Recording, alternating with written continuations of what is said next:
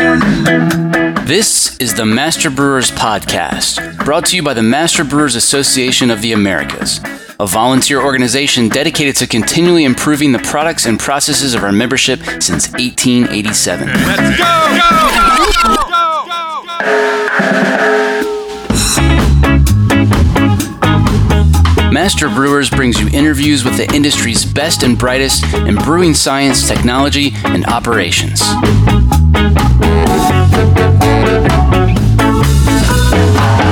Calm down, I'm moving too fast. This Master Brewers podcast is proudly sponsored by Hopsteiner, a global leader in the hop industry focused on quality, sustainability, and innovation in new hop varieties and hop products. Contact our brewery sales team to provide you with the hop related tools you need to craft your next great beer. For more information, visit hopsteiner.com. Additional support provided by Get to know Proximity Malt. We malt superior, European style, low protein varieties grown close to home in Delaware and Colorado. Domestically grown, precisely malted to style. With our team of seasoned experts and two brand new malt houses, try what's really new in malt. Check us out at www.proximitymalt.com. Every beer has a story, and that's why, for over 95 years, Gusmer Enterprises has offered a full line of solutions, including equipment, analytical instrumentation, and processing aids, all brought to you from leading suppliers and backed by strong technical support. For the solution to your story, go to gusmerbeer.com.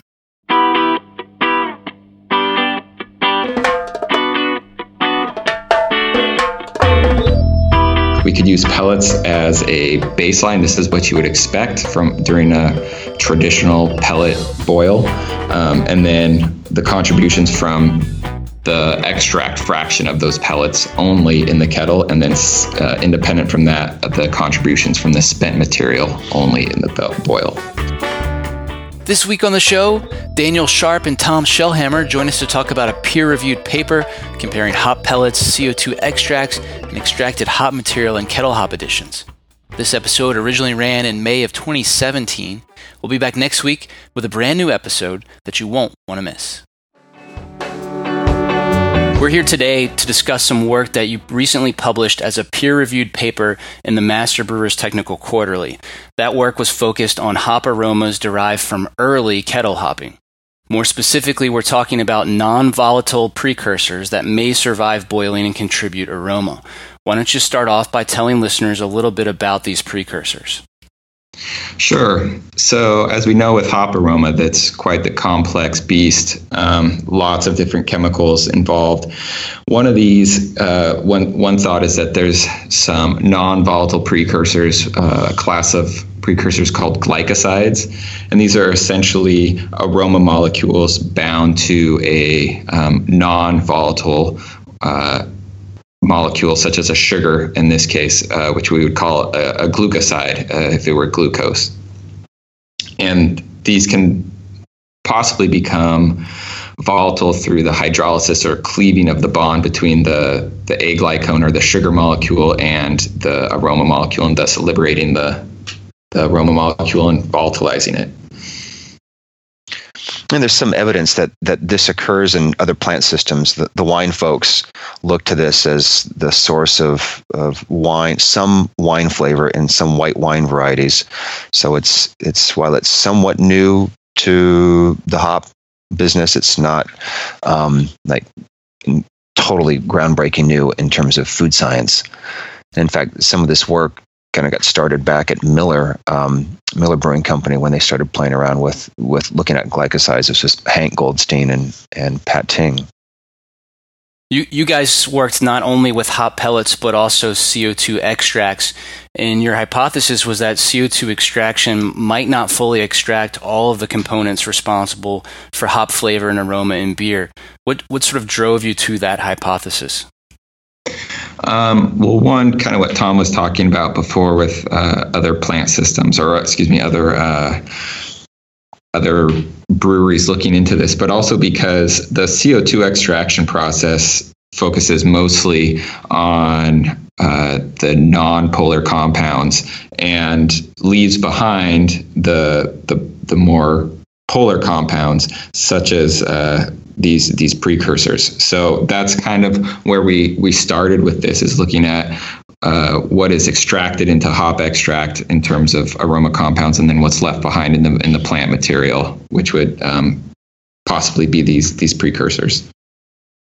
Yeah, we were we were trying to get a uh, a fairly clean way to discriminate between the aroma that came from the oils and the potential aroma that came from the non-oil fraction. And when you when you brew with hops, whether they're whole hops or pellets, um, you can't really separate those apart. So we were going to use the CO2 extraction process to essentially remove the oils and hop resins from the plant material and look at their contribution in comparison to what was left behind uh, in the spent material. That's interesting, and I think it's something that most brewers would, would agree with because anybody who's tried to replicate a hop pellet recipe with CO2 extract has probably had some found some difficulty um, with the flavor matching there. Okay, before we go any further, we probably ought to explain supercritical CO2 extraction to listeners. Most brewers have probably sat through a lecture on this process at some point, but it's not exactly something the average brewer thinks about during the day to day in a brewery.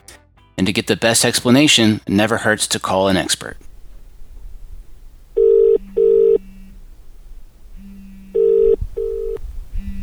Hello, this is Karl. Hi, is this Karl Vanevenhoven?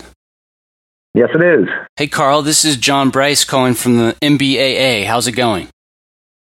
Good, John. I- Thanks I for get- calling. I guess I should specify I'm calling from the Master Brewers Association of the Americas, not the Medical Billing Advocates of America or the Mississippi Bail Agents Association, just in case you're a member of one of those associations too. Uh, nope, just uh, just the brewing one. Okay, good. Okay, Karl. now you're the you're the senior vice president of operations at Yakima Chief Hop Union, right? Yes, that is correct. Okay, so I'm guessing that means you probably know a thing or two about supercritical CO2 extraction. Uh, yeah, you could say that. Uh, my first gig at Yakima Chief was to design and build our uh, supercritical CO2 facility. So, uh, yeah, definitely spent some time there. Awesome. Okay, I'm working on a story for the Master Brewers podcast. Um, have, are you familiar with the podcast? Have you heard of it? Yes, I am. Yeah. Oh, great. You're a fan, huh? Yes. Cool. Well, it, you know, maybe Yakima Chief Hop Union should sponsor the podcast. I, I don't know if you've heard, but this whole craft beer thing has really taken off, and you know, all the best craft brewers out there listen to the Master Brewers podcast. Right on. That's not a bad idea. All right.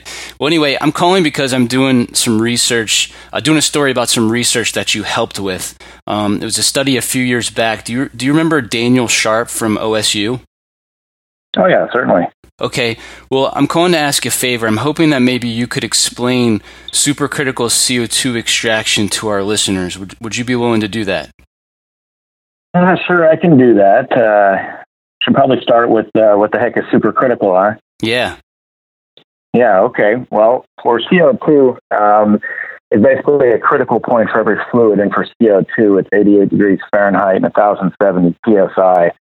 So, uh, what we do in the process is we take hop pellets and uh, run supercritical CO2 through those pellets above that critical point. Um, the CO2 is under quite high pressure, but it's a pretty gentle temperature. Um, and it just so happens that all the uh, good resins in hops, uh, the alpha, the beta, and the hop oils, are soluble in supercritical CO2. So when we pass that through the pellet, what you get is a resulting pure resin hop extract that uh, basically has the consistency of honey. Um, and we put that in cans and drums, and you can use that hop extract just like you would uh, a hop pellet on the hot side of the brewing process. Very cool. Well, thanks a lot, Karl. I really appreciate it. Yeah, you bet. Um, I'll add another thing too. Yeah. Um, the uh, there's a lot of nice efficiencies gained by using hop extract in the brewing process, and one of the neat things I've seen over my career is kind of there's this stigma that oh only the big guys use that, but uh, you look at a lot of the awards being won in craft. There's uh, a lot of extract going into those beers because it really helps the brewer dial in their bitterness and consistency. So, for example, if you put 150 grams of alpha, which is a, a common small can size, into a 15 barrel batch, you'll get about 30 IBUs out of that. And you can use pellets throughout the rest of the boil and dry hopping and, and dial in the other flavor and aroma and additional IBUs you want. But um, there's more and more brewers now using extract at the tail end of the boil. Uh, because those hop oils are present, you can you can get those same aroma uh, aroma benefits as well. So uh, it's a really nice product. Helps a brewer with consistency, quality, uh, profitability, and sustainability. Very good. Well, thanks a lot, Karl. Have a good one, and um, maybe I'll run into you either out at Hop Selection or at the 2017 Master Brewers Conference in Atlanta this October.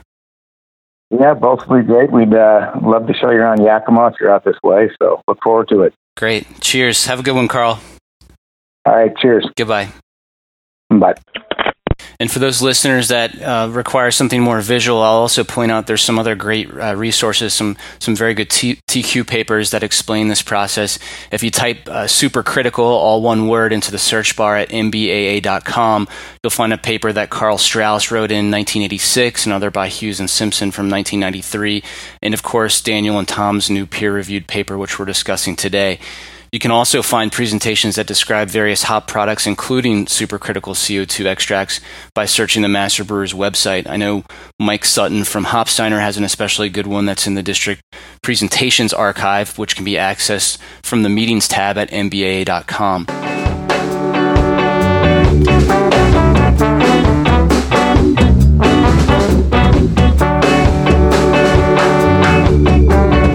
Coming up. I think oftentimes there's a uh, a perception that the kettle boil adds little or minimal amounts of aroma.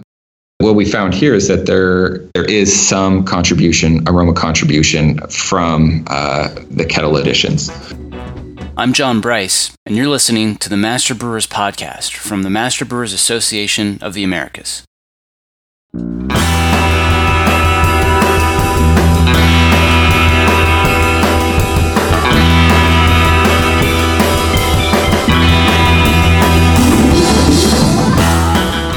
Support for this podcast is brought to you by ABS Commercial is a full service brewery and parts outfitter. From our Raleigh headquarters to our Denver office, we proudly offer brew houses and fermenters from three barrels and up, yeast brinks, boilers, kegs, chillers, tri-clamp, and other stainless parts, all with the quickest delivery and lead times in the industry.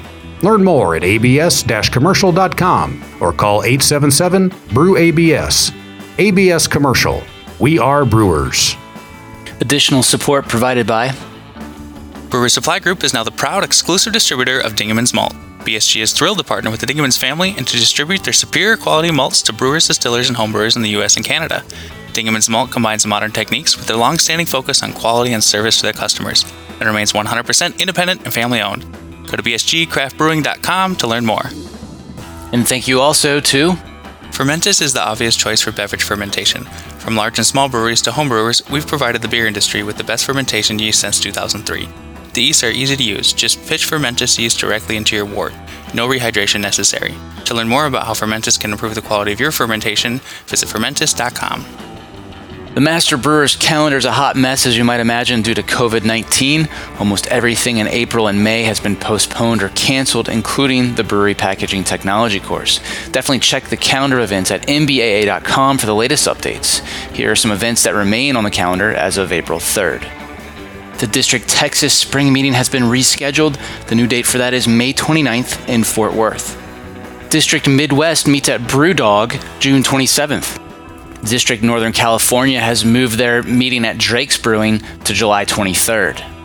The Best Brewing Conference worldwide only happens every four years, and it's happening this August.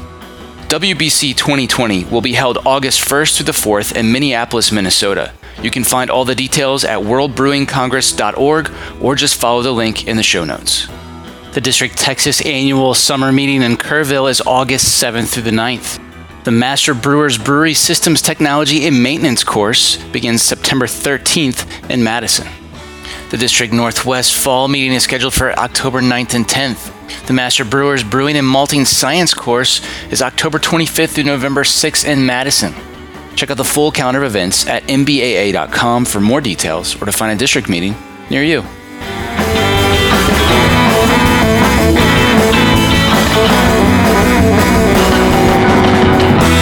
Now back to the show.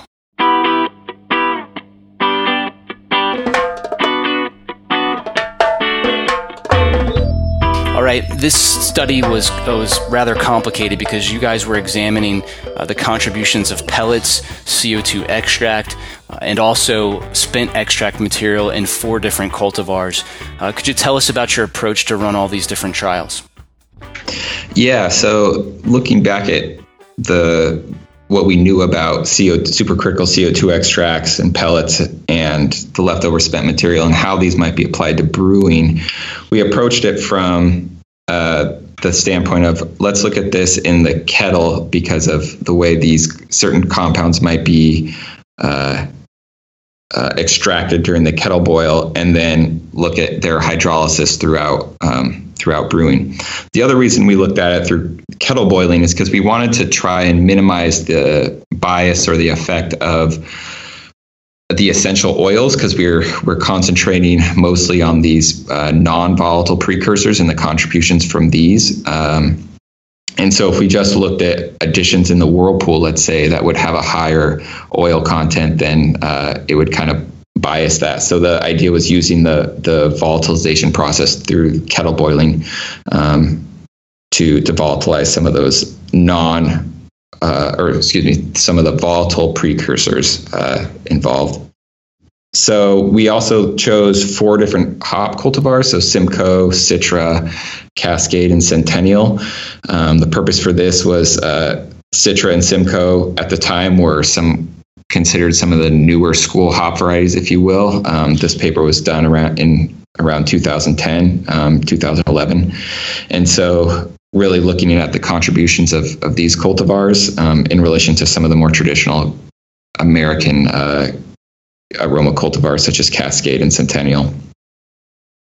So the reason for looking at pellets, extract, and spent materials separately was to kind of look at the to look at the different fractions or the different components of pellets. So we could use pellets as a baseline. This is what you would expect from during a traditional pellet boil, um, and then the contributions from the extract fraction of those pellets only in the kettle, and then uh, independent from that, the contributions from the spent material only in the boil. So, as you mentioned, one of the goals you had was to figure out which fractions of some of these newer uh, U.S. aroma varieties were driving the aromas that come from kettle additions. Uh, what would you say you learned there? I think oftentimes there's a uh, a perception that the kettle boil adds little or minimal amounts of aroma to to to beers, um, and that what we found here is that there especially for some of these newer varieties such as Simcoe and Simcoe or Citra, that there is a considerable or uh, there is some contribution, aroma contribution from uh, the kettle additions. Now, your sensory analysis uncovered some statistically significant differences. Why don't you tell us about those? Yeah, so what we noticed was uh, in large the, the most aromatic or intense, intensely aromatic treatments were the extracts, uh, and then followed by the pellets for each cultivar. There were some contributions to aroma from the spent material, but in uh, for each for each cultivar, they were at the bottom of the of the rankings or intensity levels overall um, for the treatments. I think one of the things that that struck me, which, which was interesting, was that while the the pellets, I'm sorry, the, the spent material was always the lowest, there was a really significant varietal effect. In fact, the the Simcoe spent treatment had more aroma statistically than any of the Cascade um, treatments, extract, pellet, or, or spent, and that was um, kind of a surprising thing. It meant that that while even though the spent pellets were lower in aroma than their extract and full on pellet counterparts, there were some varieties that still contributed surprisingly amount uh, strong aroma um, relative to other. So the, the pellets were not clearly absent of aroma, and they, and they certainly were not ubiquitous in, in, a generic kind of hoppy aroma. There was there was a varietal character that was present um, in these spent hop products. That is quite a surprise, uh, in especially with um, the one uh, Simcoe uh, spent sample that that was so high. what else can we take away from that? Is there anything else we can glean from that very high number? That's a good question. yeah. So I mean, this was this was kind of the the, the proof of concept study for some some later work that we would look at, where we would focus on. Um, on trying to identify what's the source of this material, these glycosides that that Daniel was talking about. Um, I think you know was an interesting kind of hmm, in that how much how much hop aroma is left behind in all this spent material when hops are extracted. And as you point out, John, like when you try to use extract as a replacement for pellets, um, from a flavor perspective, not from a bittering perspective, it sometimes doesn't match up. And is there something that's in that spent material that that is important? Clearly, the uh, the chief amount of aroma is coming from the extract. Uh, we can see that here. That's it's it's not like the the spents are on the at the same order of magnitude, but there is clearly something important in them, and it's determining what that is. You mentioned that this was kind of a you know proof of concept.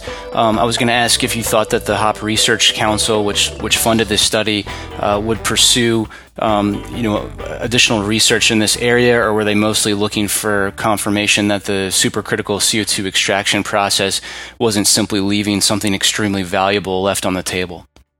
No, actually, this after this, we got two more years of funding looking at at glycosides, um, and um, or at least that in in, portion, in, in part glycosides were, were part of the the research project, and it it formed kind of a starting basis for for Daniel's doctoral thesis. I mean, his his work in his doctoral thesis was was ultimately in in almost in its entirety um, provided by the InBev-Baillet Latour Foundation but some of the starting jumping off points were the information we learned coming out of this um, HRC project. Tom, I thought now might be uh, an appropriate time for you to uh, let listeners know about a very exciting event that's coming up in Corvallis uh, this coming July. Yeah, so in in July, end of July, July 25th through 28th, uh, here in Corvallis, we're having a second International Hop Symposium on beer flavor or flavor in beer. Uh, we had one of these in 2007. and It was a joint effort between MBA and ASBC uh, to provide a topical conference uh, of international scope, and and so we're this is kind of like the 10 year reunion, so to speak. Um, and so it's going to be a three day conference that features speakers from around the world, kind of a, a the who's who of people doing hops flavor research from Japan, from Belgium, from Germany, from the U.S along with some some folks who are also doing some genetics and some agronomics, but it's all directed towards uh, hop flavor in beer. And, uh, and we'll also have some really interesting roundtable uh, sessions with brewers or with breeders. So we have one on um, from the Hop Quality Group talking about some of the research that they're doing. Uh, we've got another one on breeding and growing hops in areas outside the Pacific Northwest. Um, there's a kind of a movement now for for um, regional and local hop growing. Um, we've got a session on advanced hop products, um, things like downstream bittering products, but even things as exotic as looking at terpenes that might be extracted from hemp or cannabis as, as potential um, flavoring agents. And then we also have a, a roundtable session on dry hopping. And so we've got folks that are sort of leaders in that field, um, people from Stone and from Firestone Walker and 10 Barrel um, coming to talk about um, dry hopping practices. So it should be a, a, really interesting, informative meeting that brings together people who have got a love of hops and uh, and their use in beer. Well, I'm hoping to make it out there as well. It sounds great. And for those of you listening who'd like to learn more, you can go to hopsflavor2017.com uh, to learn more and to register for the event. All right, Daniel, Tom, keep up the good work. It's always fun to hear about your adventures, and thanks for joining me here on the Master Brewers podcast. I hope you guys have a great day. Yeah, thank you for inviting us. Yeah, thanks, John. If you enjoyed today's interview with Daniel and Tom, be sure to check out the peer reviewed paper in the Master Brewers Technical Quarterly, Volume 54, Number 1. You can get there from the Publications tab or by typing supercritical into the industry's best search bar at mbaa.com.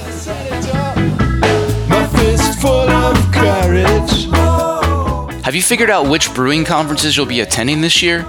There's one that should be your top priority. Like the Olympics, it only happens every four years, and it attracts the best minds in brewing from across the globe. The World Brewing Congress is hosted by ASBC and Master Brewers in collaboration with the Brewery Convention of Japan, the European Brewery Convention, and the UK's Institute of Brewing and Distilling. It's hands down my favorite brewing conference and is packed with the best technical presentations, posters, and networking you will ever experience. If you're serious about your career in brewing, you should be there. WBC 2020 will be held August 1st through the 4th in Minneapolis, Minnesota. You can find all the details at worldbrewingcongress.org or just follow the link in the show notes. Are you enjoying the Master Brewers podcast? Let me tell you about a simple way you can help us keep making more. Take a minute to thank our sponsors. There's no way we could produce this show without generous support from sponsors like Hopsteiner, ABS, Proximity Malt, BSG, Gusmer, and Fermentis. So please, let them know you heard their message on the Master Brewers podcast and that you appreciate their support.